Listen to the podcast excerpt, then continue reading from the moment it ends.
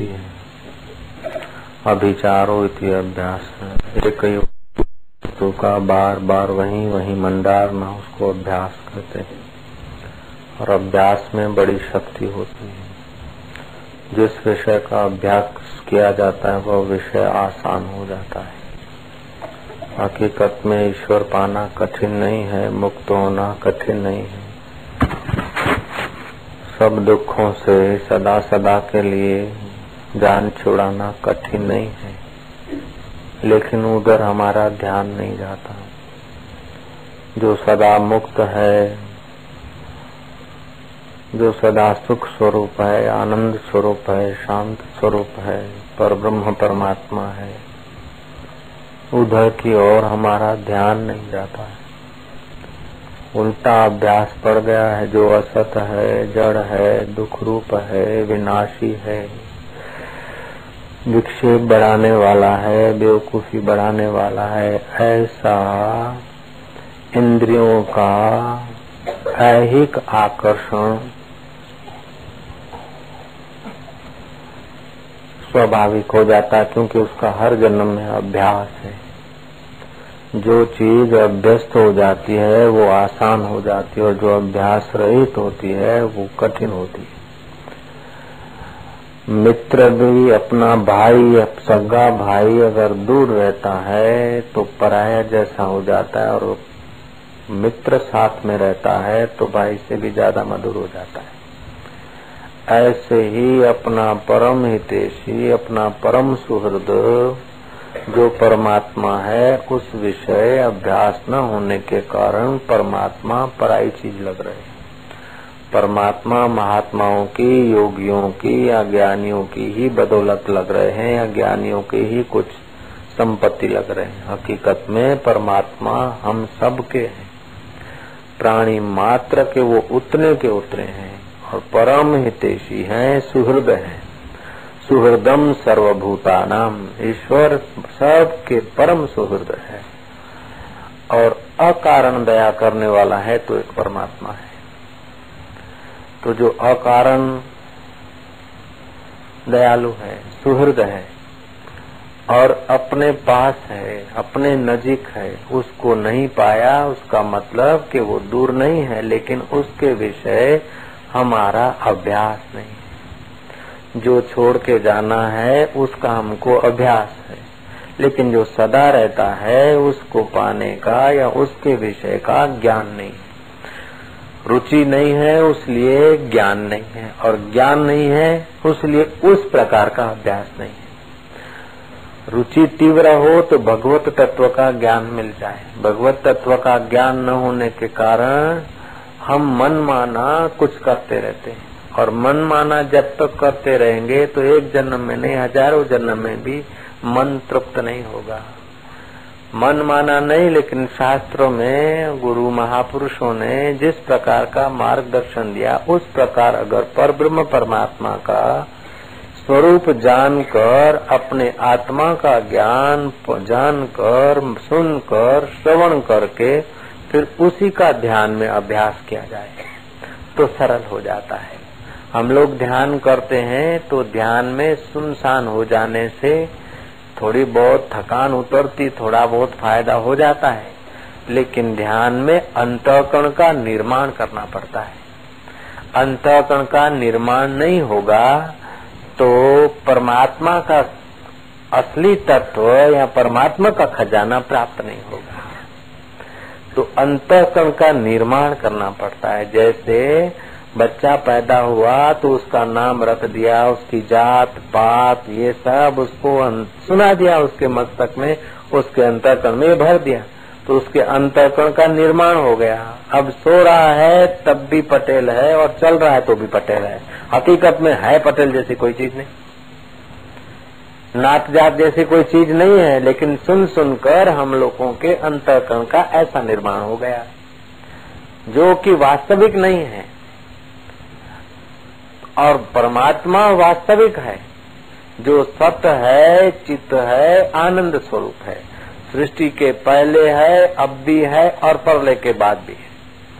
जो सुख में भी है, दुख में भी है, शोक में भी है, लोभ में भी है, मान में भी है, अपमान में भी है। जिसके बिना सब कुछ कुछ नहीं, और जिसके होने से सब कुछ है, वो परमात्मा बड़ा कठिन कैसे हो सकता है? वो परमात्मा पराया कैसे हो सकता है? और वो परमात्मा दुर्लभ कैसे हो सकता है? तस्या हम सुलभम पार्थ। मैं तो सुलभ हूँ, लेकिन मेरा ज्ञान देने वाले आत्मज्ञानी महापुरुषों का मिलना दुर्लभ है। बहुनाम जन्मनाम अंते। बहुत जन्मों के बाद बहुनाम जन्मनाम अंते ज्ञानवानम माम प्रपद्यते, वासुदेवम मिति स महात्मा सुदुर्लभ। भगवान बोलते हैं कि मैं तो सुलभ हूँ, क्योंकि जल में, थल में, सूर्य में, चंद्रमा में, रस में, पृथ्वी में, सब में मैं हूँ। लेकिन मेरा अनुभव कराने वाले अथवा मेरा अनुभव करने वाले जो आत्मज्ञानी महापुरुष हैं, वो दुर्लभ है। तस्या हम सुलभम पार्थ। मैं तो सुलभ हूँ। लेकिन मेरा अनुभव करने कराने वाले ज्ञानी महापुरुष दुर्लभ है। बहुनाम जन्म नामंते, ज्ञानवानम माम प्रपद्यते। वासुदेवम सर्वमिति स महात्मा दुर्लभ यो माम पश्यति सर्वत्र सर्वम च मई पश्यति। तस्याम न प्रणश्यामी, सत्य में न प्रणिशति जो मुझे सब में देखता है और सब मुझ में देखता है वो मुझसे अलग नहीं मैं उससे अलग नहीं लो જે મને બધામાં જુએ છે મને બધામાં જુએ છે અને મને બધામાં જુએ છે અને બધે મને જુએ છે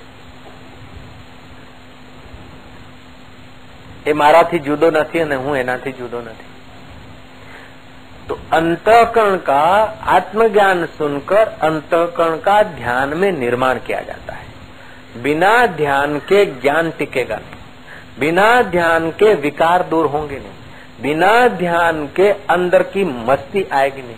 इसलिए ध्यान तो करें तो ध्यान में बैठेंगे तो मन भागेगा।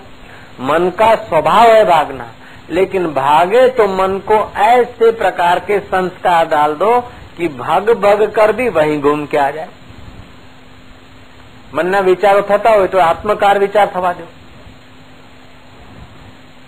तो अंतकरण का निर्माण होना चाहिए हम जब बैठते हैं तो मैं कौन हूँ ये प्रश्न पूछो अपने से ये जगत क्या है ये नात जात कहाँ से आई ये मैं पुरुष स्त्री कैसे सुन सुन के बन गए तो ये पुरुष पना, स्त्री पना, किसकी सत्ता से महसूस होता है?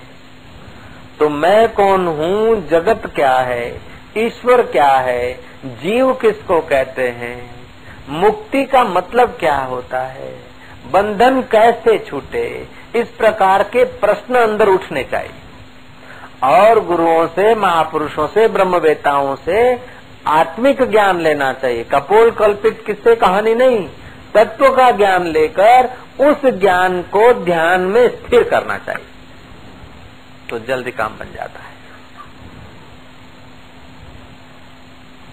ઊંડા અંતકણથી પોતાને પૂછો બેઠા હો તો કે હું કોણ છું આ બધું કર્યા પછી છેવટે શું આ બધું મળ્યા પછી છેવટે શું આ બધું ખાધા પછી પહેર્યા પછી લીધા દીધા પછી છેવટે શું પ્રશ્નવાચક મૂકો ઈચ્છા થાય એટલે તરત પૂછો કે પછી શું तो अपने विषय में आदमी को निस्वार्थ रहना चाहिए देह के विषय में इससे अंतकरण का निर्माण हो जाएगा अपनी देह के विषय में स्वार्थ का त्याग करते जाओगे उतने ही ऊपर उठते जाओगे अपने शरीर के लिए, व्यक्तित्व के लिए अगर आपने सोचना छोड़ दिया तो उस जैसा बड़ा लाभ और कोई नहीं। फिर समष्टि तुम्हारे शरीर की सेवा करेगी। तो अपने विषय में अपने स्वार्थ का त्याग।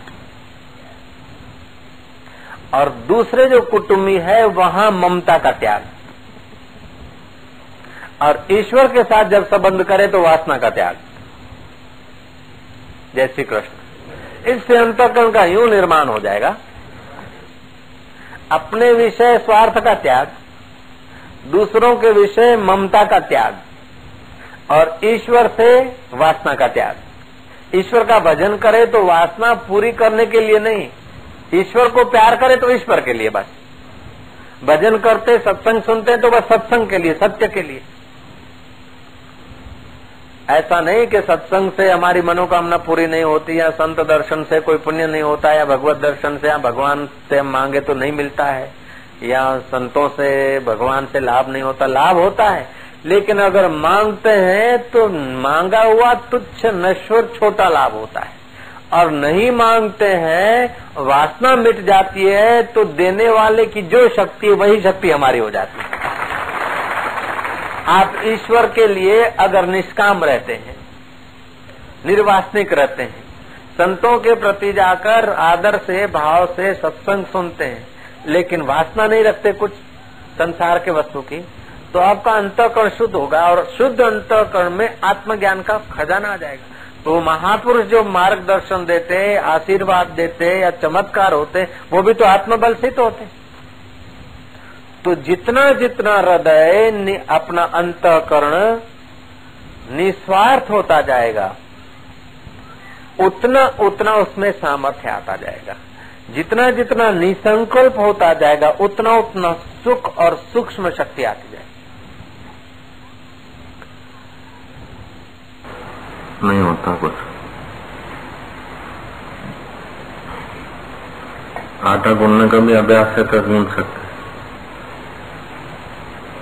रोटी बनाने का भी अभ्यास है तो बना सकते हैं। ऐसे ही संसार से करने का अभ्यास करना पड़ता है। जब का अभ्यास है तो माला घूम के साक्षी होने का अभ्यास हो। सुख दुख के प्रसंग में उनसे पृथक होने का अभ्यास आ जाए। चित्त के विचार, चित्त के दोषों के समय अपनी निर्दोषता का याद अभ्यास आ जाए चित्त के दोष शांत होने लगेंगे जो जो ज्ञान की तरफ़ बढ़ते जाए त्यों त्यों दोष नाश होने लगे। दोष अज्ञान से होते हैं ना।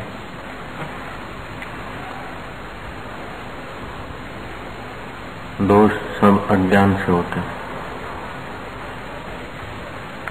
आत्मज्ञान के अभ्यास से दोष दूर होने लगेंगे। योग के अभ्यास से भी चित्त के दोष दूर होने लगेंगे जितना आदमी दुखी सुखी होता है, उतना उसके अभ्यास की अभ्यास की कमज़ोरी है। जितना आदमी भयभीत रहता है, मृत्यु का भय है, मौत आ जाए और डर लगता है तो समझो अभ्यास की कमी है हमारा आत्मा को जानने की। आत्मदेव को नहीं जाना उसलिए मौत का भय आत्मदेव को जान लिया तो मौत तो उसकी होती नहीं। और शरीर को डरा डरा के रखो तभी भी हो तो। एक दिन तो मरेगा। घबराहट होती है। तो अविद्या है, अज्ञान है। आत्मा का ज्ञान नहीं हुआ। आत्मा का ज्ञान के लिए अभ्यास है। बिना अभ्यास के कोई चीज़ सिद्ध नहीं होती। अभ्यास में वैराग चाहिए। अंदर वैराग्य नहीं है तो आदमी जो भी काम करेगा, सेवा करेगा तो भी स्वामी को भोगी बनाए। वैराग्य नहीं ना, और और और। और बिना अभ्यास और वैराग्य के ज्ञान जमता नहीं, टिकता नहीं।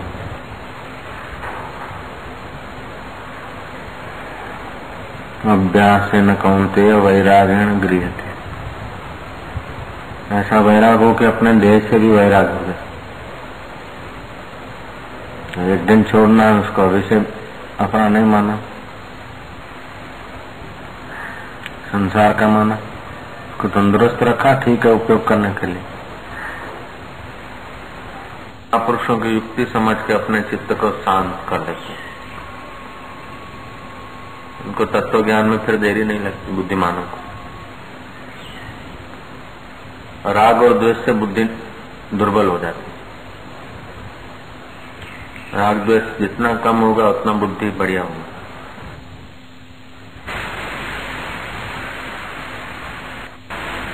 एक चितेरे ने बस क्लास चित्र बनाया। छह महीना तक बनाया। पूरी कारीगरी लगाई अपने। जाके अपने मास्टर को दिखाया गुरु को।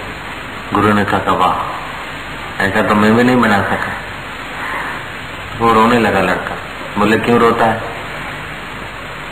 जब अब मेरे कृत्य से कमी कोई नहीं निकालेगा तो मैं आगे कैसे बढ़ू? कृत्य प्रकृति में होता है ना। प्रकृति अपूर्ण है। कोई कृत्य पूर्ण होता नहीं। तो कृत्य करने वाला पूर्ण कैसे?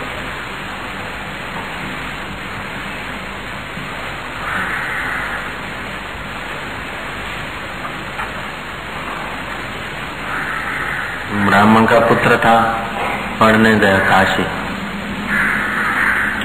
पढ़ के लौटा, पता चल गया को आ रहा है। काशी शास्त्रीय पढ़ के आया। वहाँ से तो लोगों ने स्वागत करा, गुरुकुल में। अरे, फ़र्स्ट नंबर आया है। बड़ा विद्वान है। आदर सत्कार से लोगों ने विदा दी। तो वो जरा खुनकी रहती है अंदर में। आया तो पिता को पता चला, आ गया। वो जानबूझ के उसकी माँ के साथ बात कर रहे तेरा छोकरा आज आएगा, लेकिन मैंने जैसा चाहा, ऐसा तो नहीं बना। शास्त्री की पदवी लेके आएगा। मैंने उसके बारे में सुना, ऐसा कोई खास तरक्की नहीं किया। मैंने जाँच लगवाई है, ऐसा कोई लड़का सुन रहा है। और जो यूँ था ठूस बोला शास्त्री पढ़ा था क्या पढ़ा मेरा बेटा हो गया शास्त्री पढ़ा मैं तो उम्मीद रखता था कि कहाँ का कहाँ पहुँचे तो लगा कि मैं लड़के को लगा कि मैं तो